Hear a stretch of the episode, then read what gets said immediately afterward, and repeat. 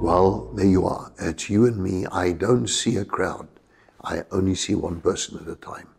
And I'm talking to you. And I'm helping you with your daily devotion.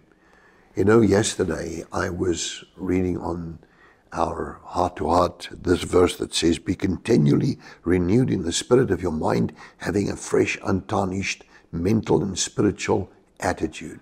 The word attitude means a way of thinking which impacts your behavior. So remember, guard over it. Have an attitude of faith, a spiritual attitude of love and of power and of a sound mind. It's really very critical, because if people have an attitude of fear, or an attitude of negativity, or an attitude of criticism, or an attitude that has lost hope, you know, you can't do very much with that. But the moment you switch to really this book that I'm holding in my hand, you're switching to the Word of God, everything turns for the better. But let's read on to the next verse.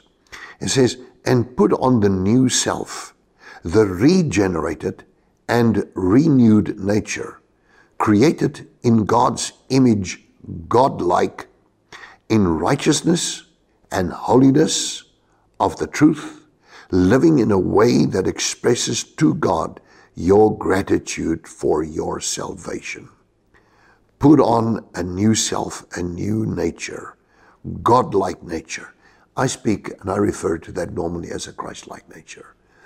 You know, all of us have tons and tons of opportunities every day to get kind of in the flesh, to get kind of in the works of the flesh, to dive into a dispute or get involved with arguing or being caught up and swept away with a fear system of this world. There are so many things, fears and negativity, and it goes on, that's there to steal your joy. But you know what? It's the very, very, very thing that the Bible says, that the joy of the Lord is your strength. The fear of God means a reverential respect, causing a person to turn away from sin. But when you have the fear of the Lord, you're living a holy and a pure life. And if you are now living a God-like, that's a Christ-like, what it says here, a Christ-like image, a God-like image in righteousness and holiness of the truth, living in a way that expresses to God your gratitude for your salvation. So you know what, I'm always thinking like this. I always think that, you know, God is watching us. And if you had to read me or you now, at this moment in time, what is he going to see?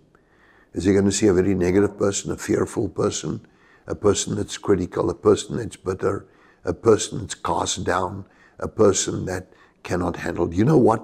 God will, with every attack against you, provide you with a way out.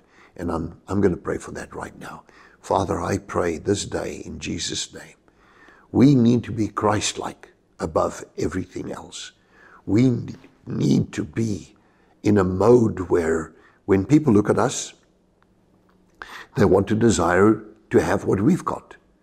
And sometimes you get that people come to you and say, you know what, there's something about you that's different.